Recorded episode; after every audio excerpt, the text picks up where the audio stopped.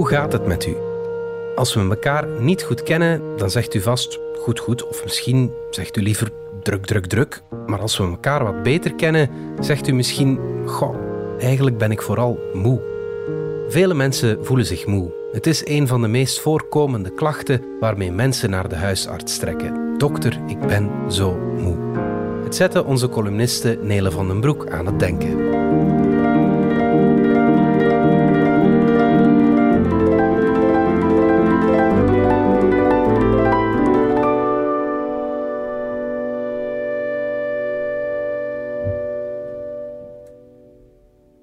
Vijftig tinten moe. Ik heb straks een afspraak met mijn psychiater en ik weet niet wat zeggen. Dat is toch erg? Nele van den Broek, zelfverklaard taalkunstenaar, kan maar geen antwoord geven op de vraag hoe het nu eigenlijk met haar gaat. Het grote zwarte niets dat ik dan depressie noem, voel ik op dit moment niet meer. Daarvoor dank ik alle goden die ooit bestonden en bestaan zullen. Maar hoe voel ik me dan wel? Gewoon. Wel. moe.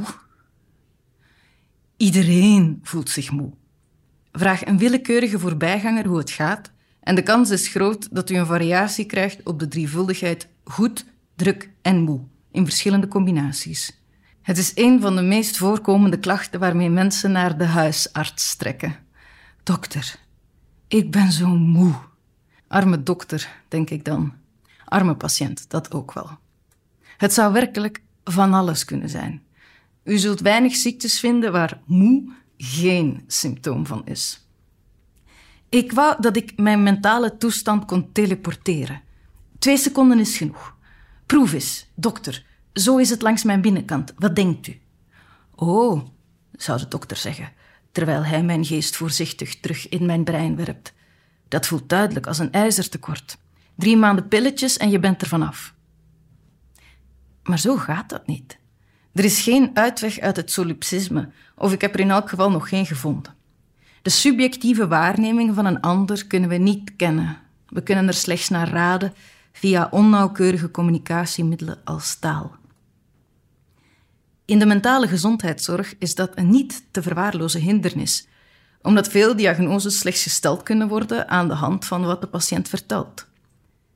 Er zijn slopende ziektes die vooralsnog niet op een scan te zien zijn, niet in het bloed en tot op zekere hoogte zelfs niet in het gedrag. Het welslagen van een behandeling berust dus niet alleen op hoe goed een arts kan luisteren en interpreteren, maar ook op hoe helder een patiënt haar ervaringen kan communiceren. Zeker voor mensen die het sowieso al moeilijk hebben, is dat geen sinecure.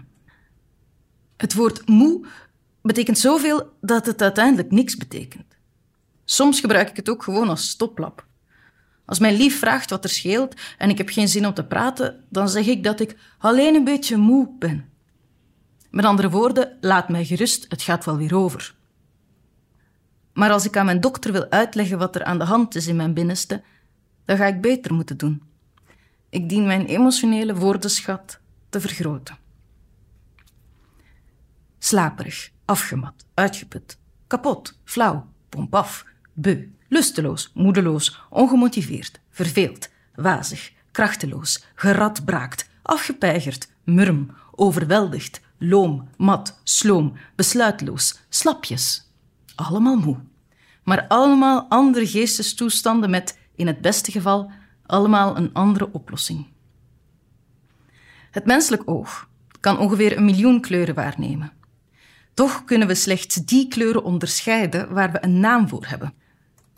Zo zullen we lichtrood zien als de aparte kleur roze, maar lichtgeel slechts als een variant op geel. Sommige culturen kunnen erg slecht de kleur blauw onderscheiden, maar zien verschillen in groentinten die wij dan weer niet gewaar worden. We kunnen een kleur als het ware pas zien als we haar een naam geven. Volgens mij is het voor emoties net zo. We kunnen slechts datgene voelen waar we een woord voor vinden of uitvinden.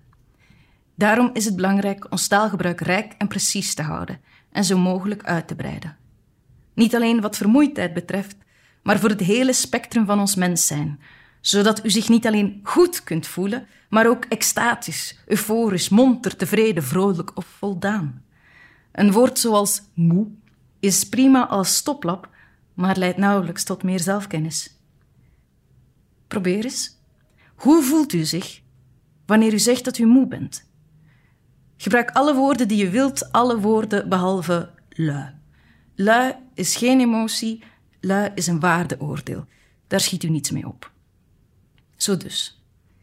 Slaperig ben ik niet en ongemotiveerd ook niet.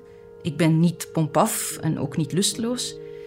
Ik voel me eerder wat flauw en een beetje slapjes. Nu ik er zo over nadenk, het zou best wel eens een ijzertekort kunnen zijn.